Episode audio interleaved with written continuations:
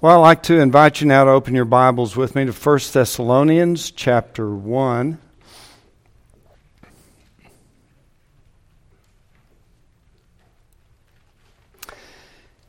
And we'll be looking at verses uh, 6 through 9.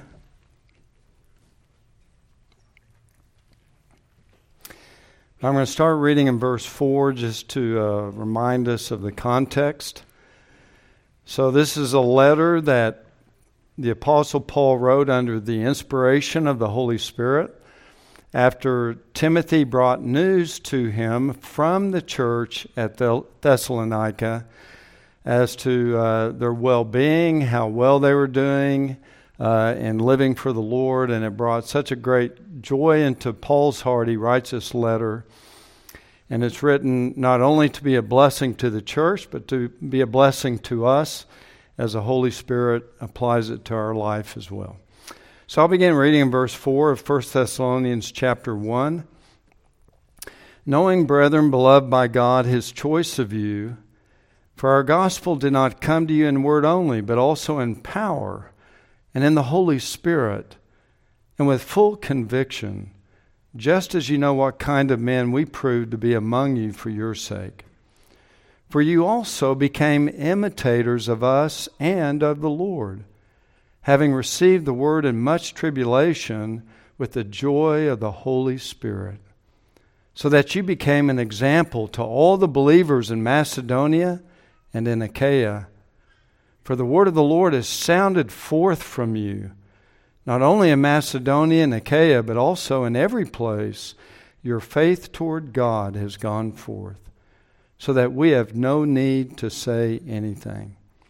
For they themselves report about us what kind of reception we had with you, and how you turned to God from idols to serve a living and true God, and to wait for his Son from heaven, whom he raised from the dead, that is, Jesus who rescues us from the wrath to come.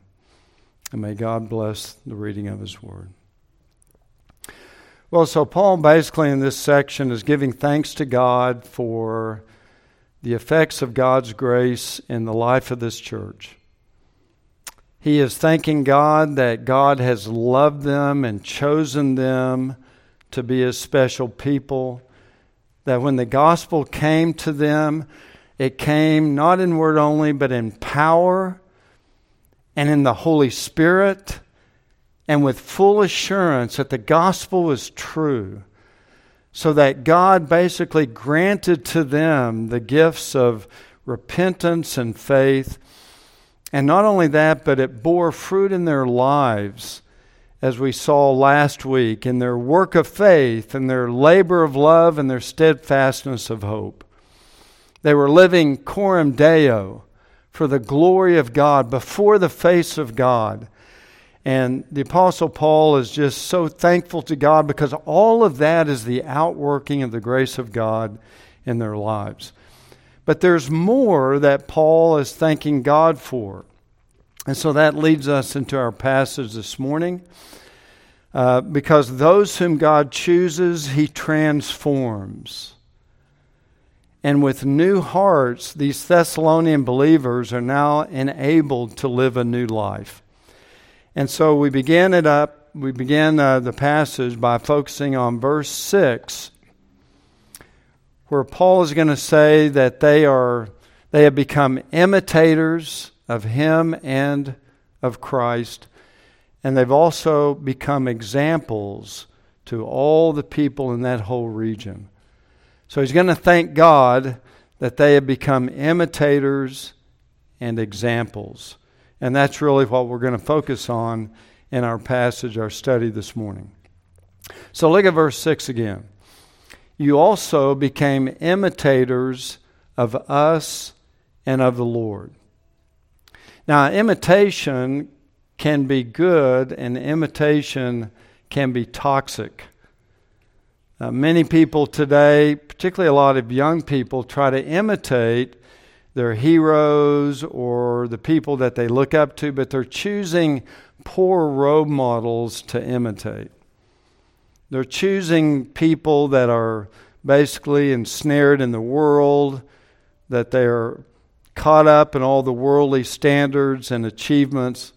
So it's always important that we pick our role models carefully.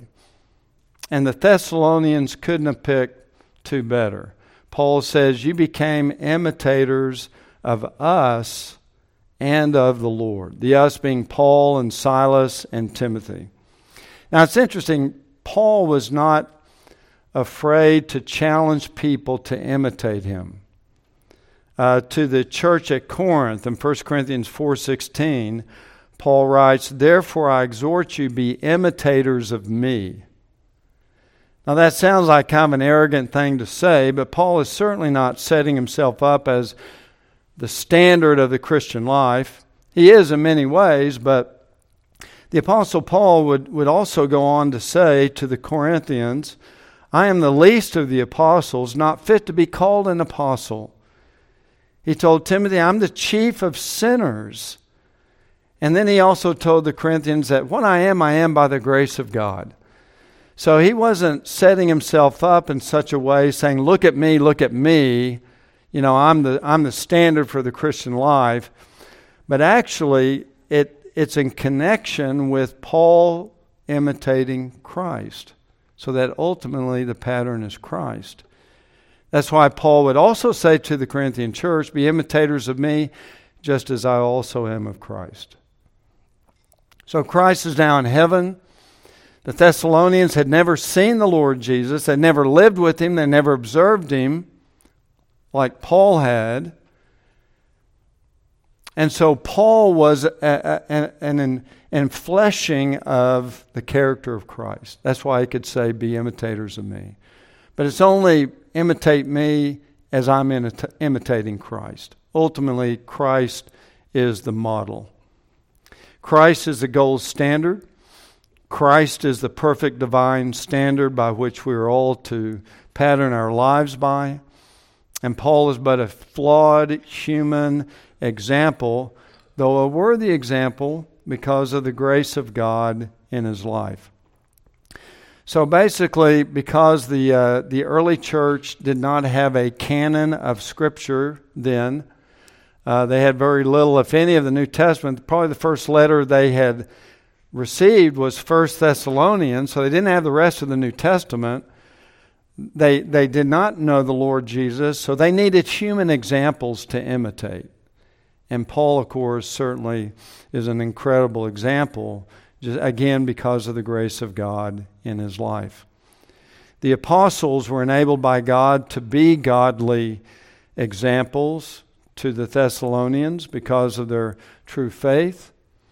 And they would have witnessed in Paul and Silas and Timothy their earnestness to serve the Lord, their devotion, their willingness to endure hardship for the sake of the gospel. So they were a very godly example. So Paul is writing to them by saying, I thank God because, because you guys and gals in the church at Thessalonica, you became imitators not only of me, but of the Lord Jesus Christ.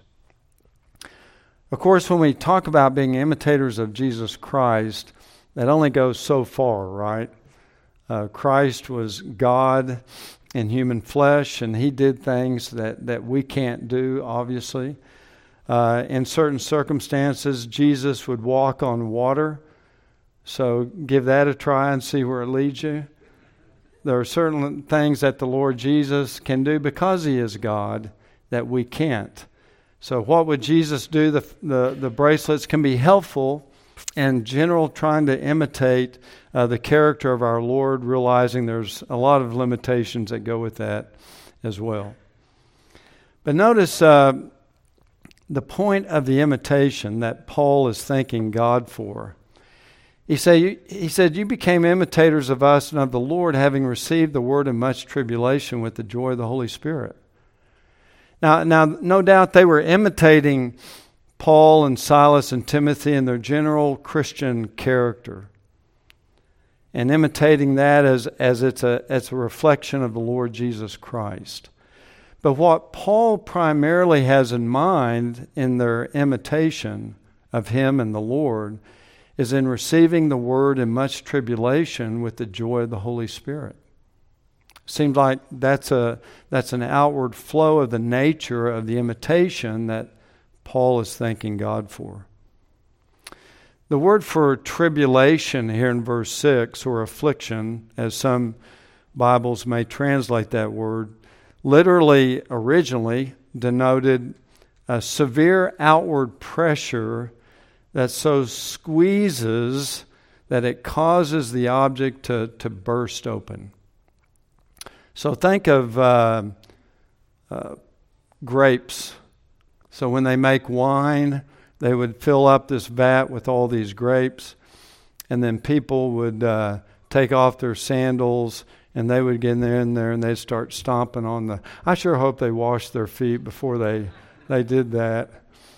But they would get in there and they would just start stomping on all those grapes. And the pressure of their body weight would take that round grape and it would begin to, to flatten it and squish it and squeeze it until it just burst and all the juices squirted out all over the place. That's what this word tribulation originally meant. And then gradually over time, it, it began to be used for all the, the pressing trials of life, the worries, the anxieties, the fears that we have that just seemingly they're just squishing us and they're squeezing us and they're squeezing us to the point of just, just bursting out. Because we're being crushed. We feel like we're being crushed by our circumstances. Those are the afflictions, those are the tribulations that uh, they were going through. Why? Because of the gospel. The true gospel always arouses this kind of pressure from the culture and the world around us because they, they hate Christ, they hate the gospel, they don't like the idea that there's only one way to salvation, that there's not all roads lead to heaven from the religious point of view. There's only one way it's through Jesus Christ. And the world doesn't like that. And so it applies pressure. And sometimes that pressure can, can make life very, very difficult, even today in America. Much more so in countries uh, around the world where the church is being persecuted far more than, than here. But, but the culture its pride, its idolatries are threatened by Christianity, and it lashes out. And because of that, the church can oftentimes suffer from affliction and, and tribulation because of our faith in the Lord Jesus Christ. Now, notice they're imitating, first off, us, Paul says, Paul, Silas, Timothy having received the word of much tribulation with the joy of the Holy Spirit, you're imitating us in the fact that we, the apostles, had gone through tribulation, but they had the joy of the Holy Spirit. And these believers at Thessalonica were experiencing tribulation just like the apostles had, but they also ex- did it with the joy of the Holy Spirit in their life. The example of Paul and Silas in particular was in Philippi. This is the, the city they were in before they came to Thessalonica. And look at what Luke writes in John chapter I'm sorry, Acts chapter 16. Speaking of Paul and Silas, that when they had struck them with many blows,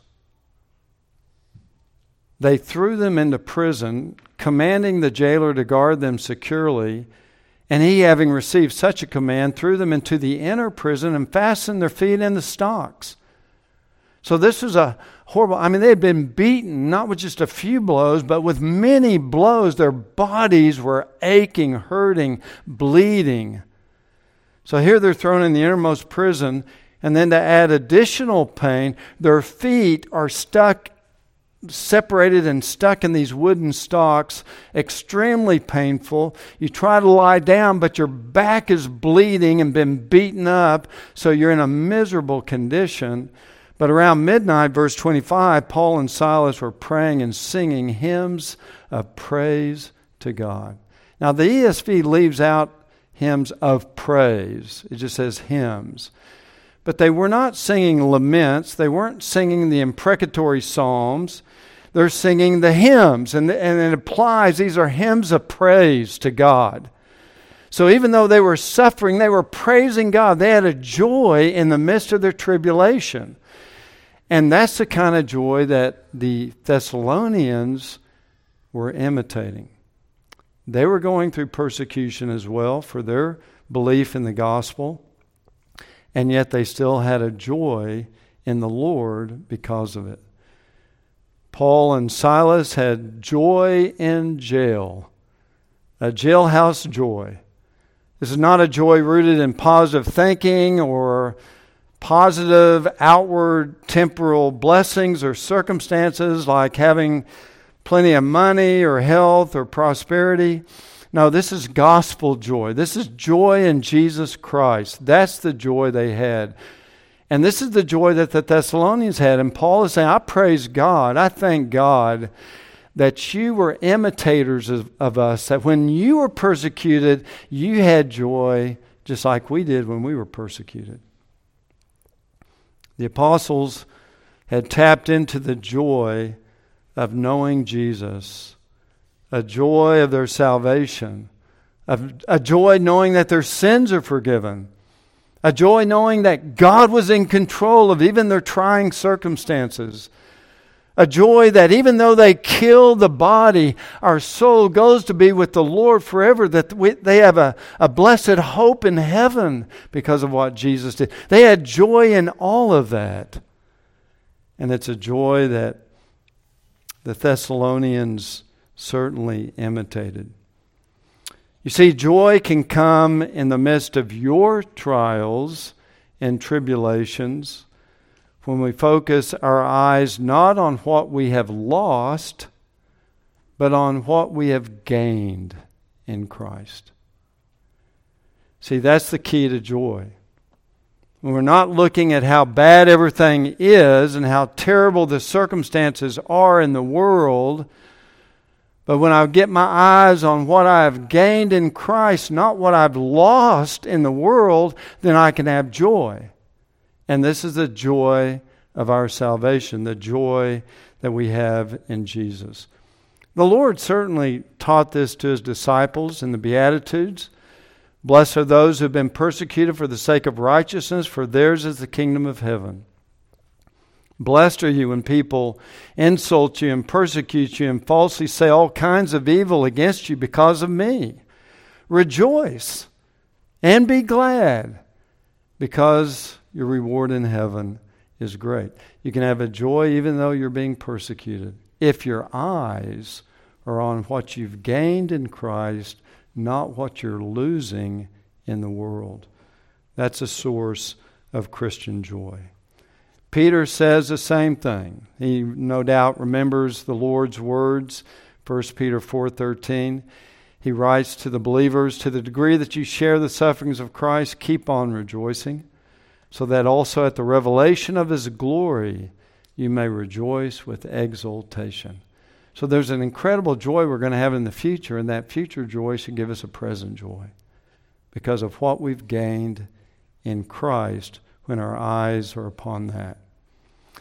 Well, by comparison, the, the persecution that Paul and Silas endure, endured in Philippi and what the Thessalonians endured in their city, uh, by comparison, our persecution is pretty mild. For us, it may be social rejection because of your faith in Christ. It may be a loss of friends. It may be a loss of a job. And oftentimes, when those things happen to us, we're tempted to be miserable and depressed and fearful. But if the apostles could have joy in their greater afflictions, should we not have joy in our lesser afflictions and trials? There's really no reason why we shouldn't. If our eyes are on the right place, what we've gained in Christ, not what we've lost in the world. So, Paul is thanking God that they have imitated them in their joy in the midst of the trials and tribulations that the apostles had faced. But he also adds to it, you became imitators of us and of the Lord, the Lord Jesus. Because the Lord Jesus also experienced great tribulations and trials and afflictions, but he also had joy, the joy of the Holy Spirit, even in the midst of what he went through as well. And the Thessalonians were imitating again the joy of the Lord that he had in the midst of his tribulation. This is the way I interpret Hebrews chapter 12, verse 2. When the author wrote that we're to fix our eyes on Jesus, the author and perfecter of our faith. Now, notice, who for the joy set before him endured the cross, suffered the shame, and sat down at the right hand of the throne of God. For the joy set before him, he endured the cross and suffered the shame of the crucifixion. For the joy set before him, facing tribulation like we will never experience, facing suffering that we can't even imagine the depths of the suffering of our Lord as he bore our sins and the wrath of God for them. But for the joy set before him, he went to the cross. What was that joy that Jesus had? Well, I would summarize it in saying, first off, it was the joy of doing the will of his Father. Jesus found joy in doing God's will. Do you? Is that a source of joy when we're walking in obedience to the Lord, when we're doing the Lord's will? It was for the Lord Jesus.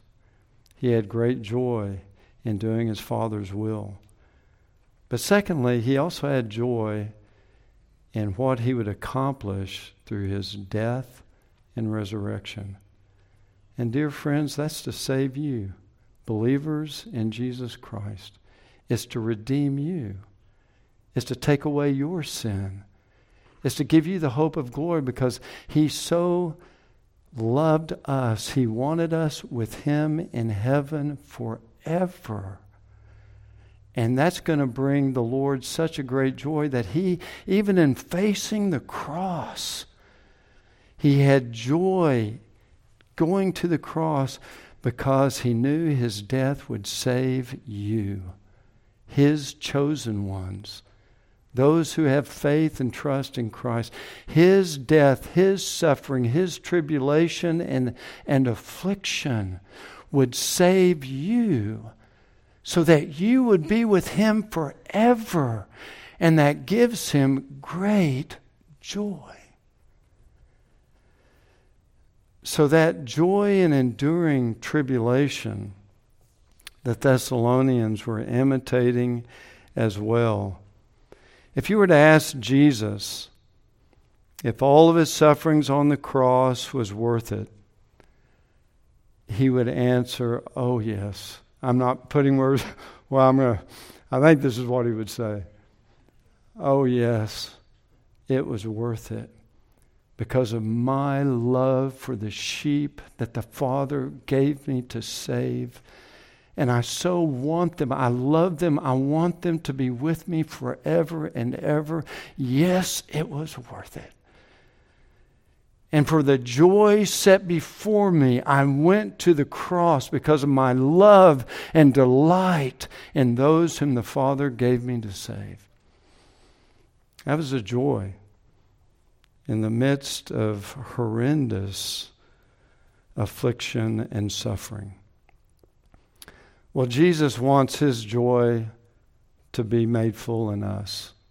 He spoke of this in John chapter 15. These things I have spoken to you so that my joy may be in you and that your joy may be made full. Jesus wants his joy in saving us to be echoed in our hearts as a joy of being saved.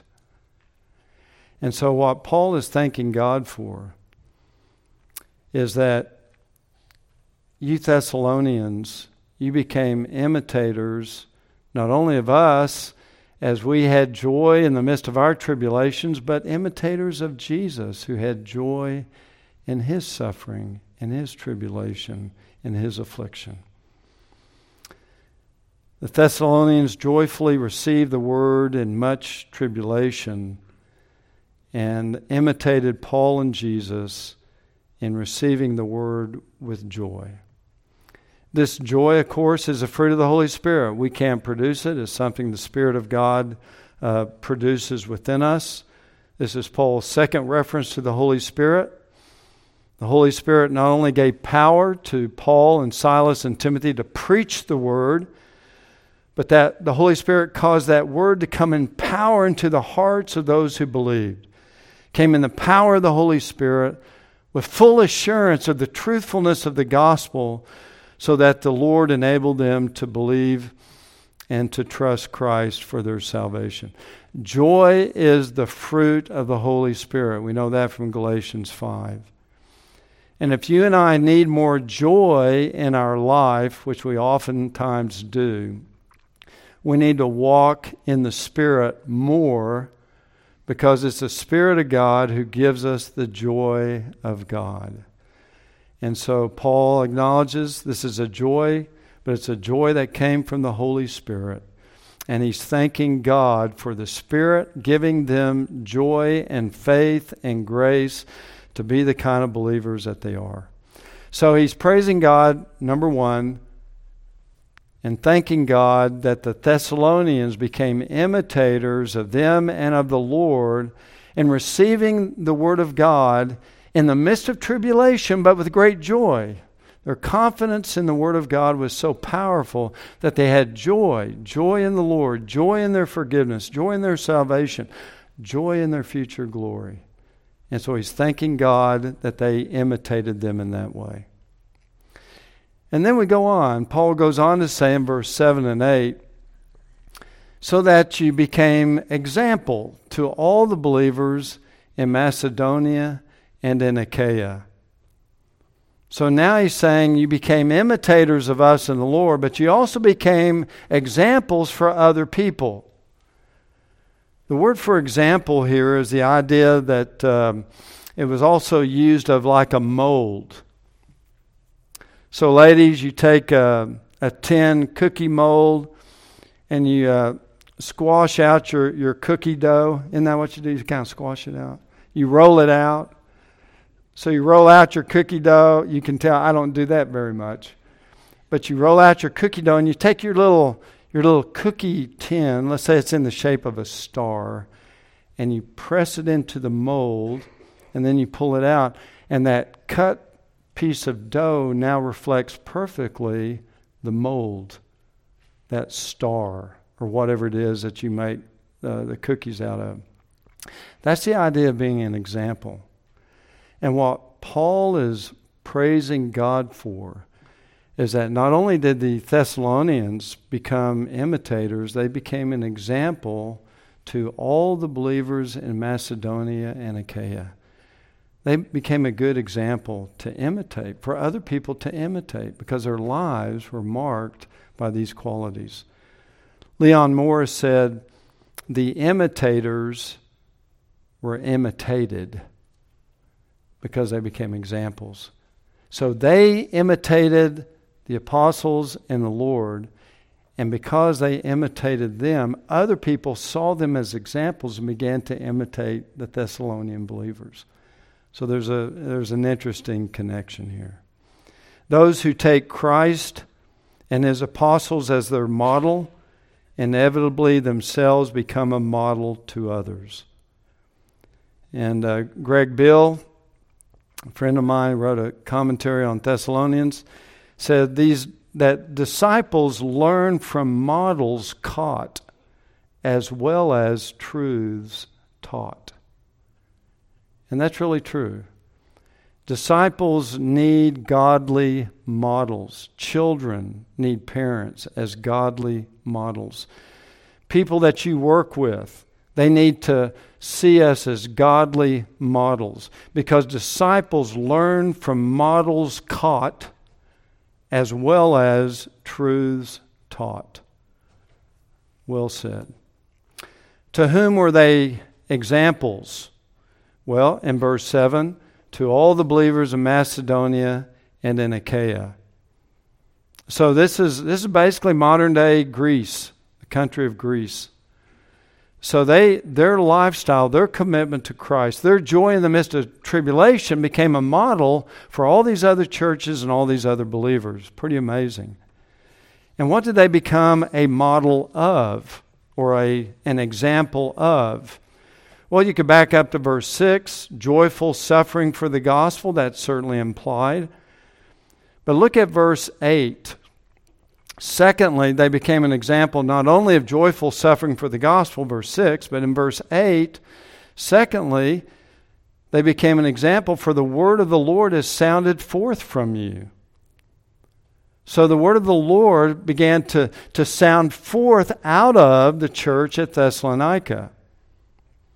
Now, this is the only time this word sounded forth occurs in the New Testament.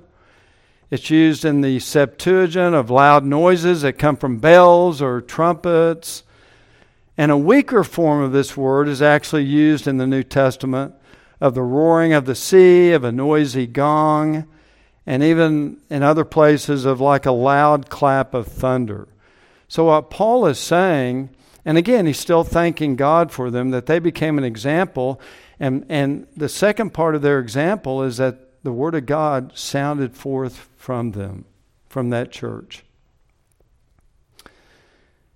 In other words, what they learned from Paul and Silas and Timothy, they didn't just bottle it up and hang on to it and said, well, you know, that's great, and, but it made no influence upon their life. No, they sounded it forth. They blasted it out like a siren. This is an incredible testimony to, to this particular church. See, the problem is eh, today is that many Christians, their lives are kind of like the Dead Sea. The Dead Sea is a terminal point for the Jordan River. So they have all this fresh living water flowing into the Dead Sea but there's no place for it to go. And it never flows on to enrich somebody else. It goes into the Dead Sea, and there it stagnates. And there all these all this river water, this this life water flows in there and it dies and nothing can live in it. Because it, there's no exit point. It just stays bottled up. And for many Christians, you know, they come, they hear the Word of God, they hear it, and they hear it, and they hear it, and all this, this water of God's Word comes flowing into them, but there's no outlet. They never share it, they never talk about it, they don't teach it to their wives or their kids at home. It just dies. And they become spiritually like the Dead Sea. And what we need is for us to be like the Jordan River, where the water is flowing and it's flowing into us, but it's flowing out of us as well to be a blessing to other people. That was the characteristic of the church at Thessalonica. The word of the Lord that they had flowed into them from Paul and Silas and Timothy now flowed out of them as they shared it with other people. And so they had an incredible testimony. John Stott compares a church that has an evangelistic outreach, which is kind of what this is saying. The word of the Lord has sounded forth from you. And John Stott says that kind of a church is like a telecommunication satellite, which first receives the beam, but it doesn't just absorb it and soak it up and, and stop it. It receives the beam and immediately it bounces it back out to other people. And he says that's the way the gospel church ought to be. That's the way the church of the Thessalonians was like. It's the way Northwest Bible Church, by God's grace, should be. That we receive the Word of God, but we don't just say, oh, that was nice, and then we stick our notes in our Bible. We never look at them again, or we never are influenced or transformed. By. No, we need the Word of God to flow through us, not just to come in us and stop. But the, the Thessalonian church, the word of the Lord, the gospel, the things that Paul and Silas and Timothy preached to them sounded forth from them. This is incredible. That's why we ought to pray for our church.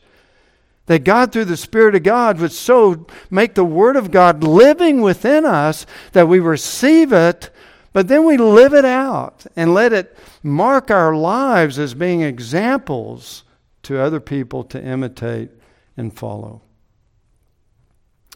So that was a, the truth of the Thessalonians.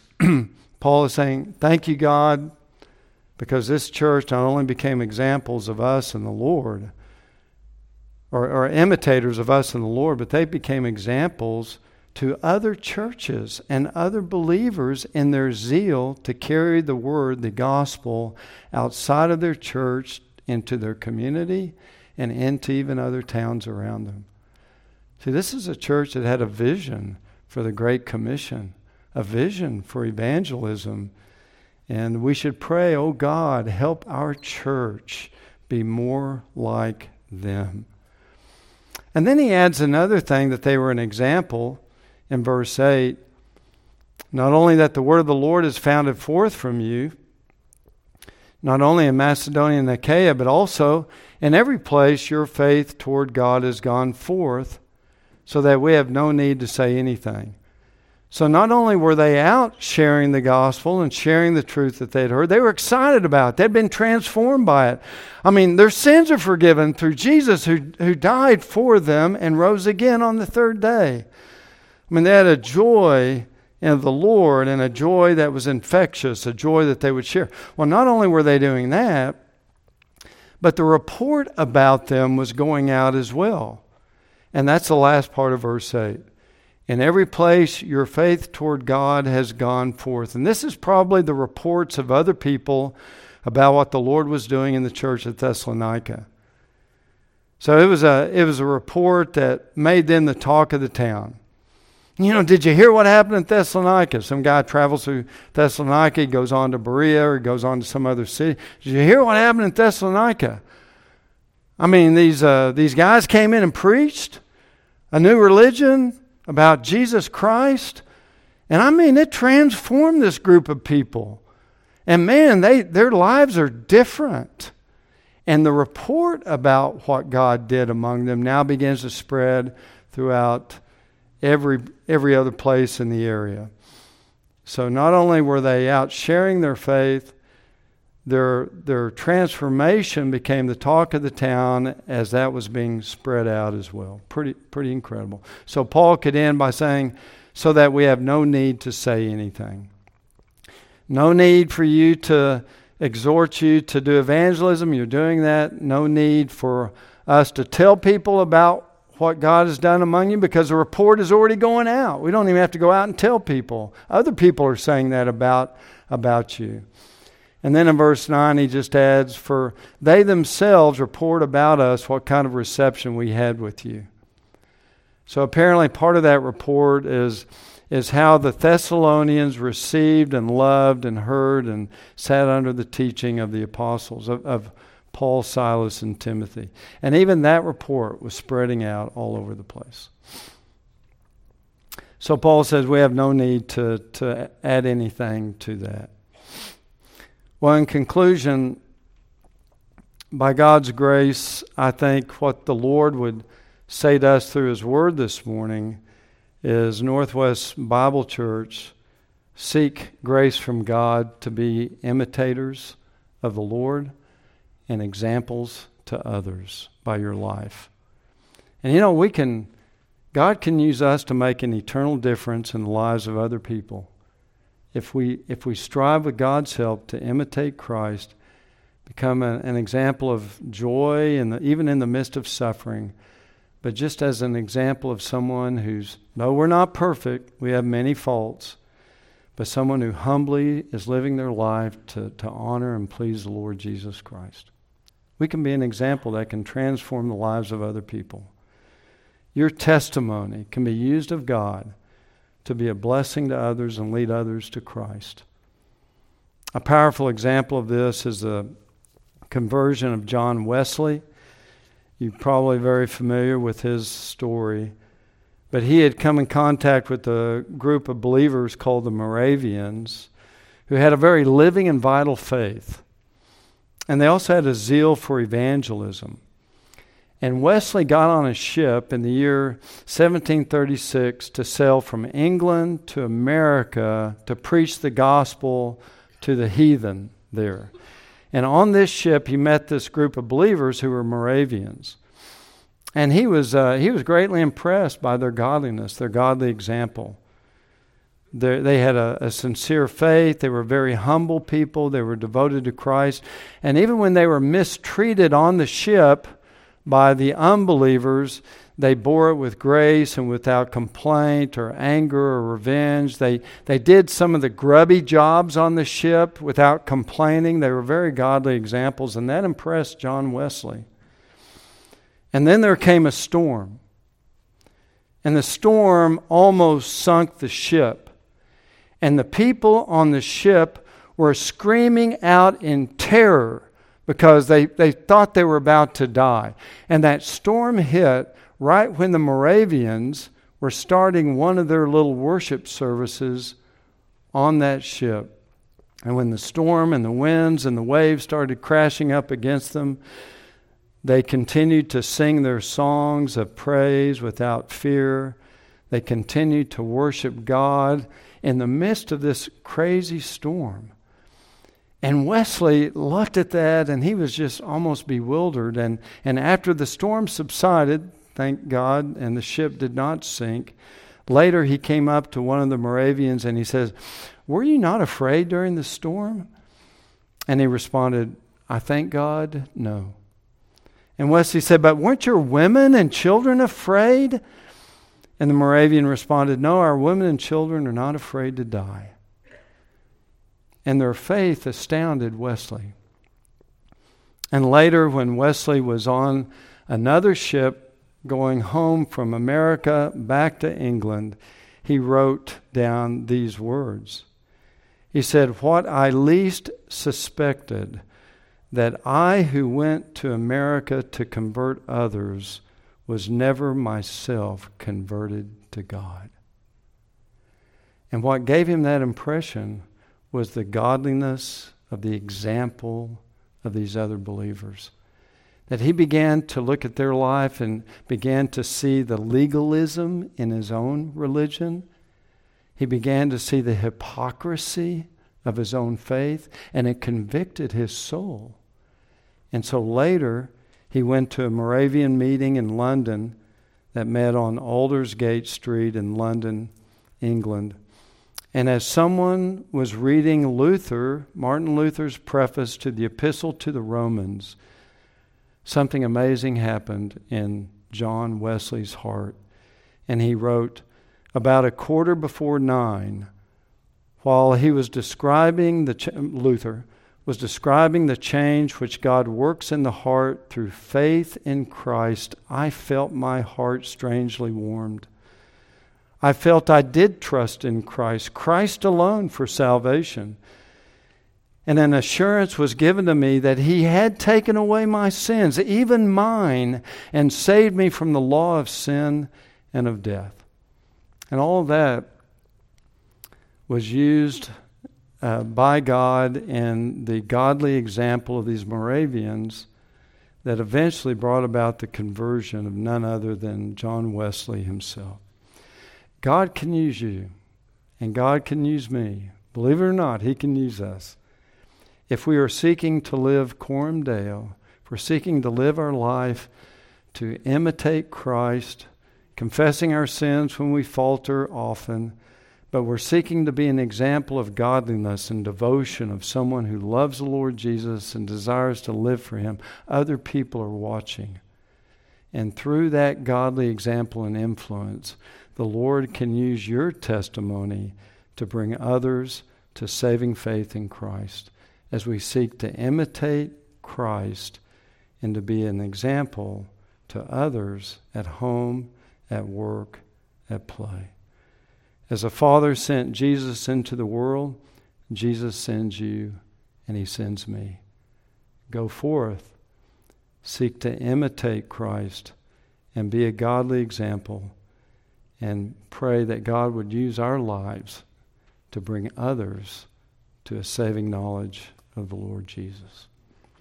Well, what is our message? Well, our message to the world is the same as Paul's it's the gospel of Jesus Christ. Christ crucified and risen from the dead. And this is what we celebrate now as we think about the joy of our salvation, as we focus upon the symbols of Christ's body as he hung upon the cross and bore the wrath of God to take away our sins. This should be something to give us joy. It should bring us into the presence of Christ, to fellowship with Him, to praise Him, to express to Him our thankfulness for saving us from our sins. This is the, the Lord's Supper, and we invite any and every believer who has placed their trust and faith in Christ alone for salvation to examine your hearts and confess any known sin, and then to freely partake in the joy of the Lord, rejoicing in what Jesus has done for us. If you're here this morning and you're not a believer in Christ, then please let the elements pass you by. But reflect on the biblical truths that all have sinned and fallen short of the glory of God. And that includes you as it includes us. By nature, we're all children of wrath. We only deserve God's judgment. But Christ offers you salvation because a day of judgment is coming and no one will escape it. And God will judge and punish and condemn every unbeliever for their sin. But Jesus offers you salvation, He offers you forgiveness, but you must repent and place your faith in Christ alone. No one else can save you, you cannot save yourself.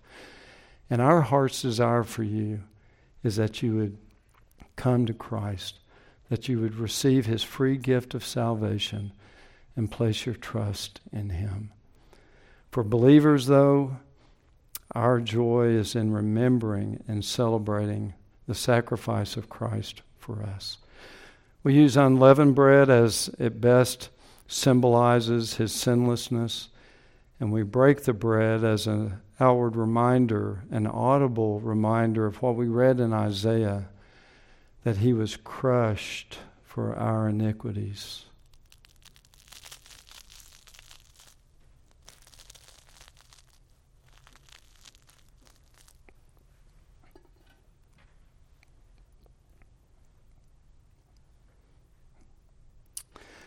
Before we uh, pass the bread, let's uh, pause and give thanks to the Lord.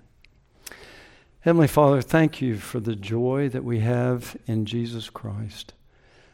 Lord, we thank you that though we are unworthy of any grace from you, Lord, you have, you have loved us and chosen us from before the foundation of the world to be your, to be your children. That, Lord, you gave us faith and you have turned our hearts and changed our hearts. And that, Lord, our desire now is to love you. Our desire is to imitate you.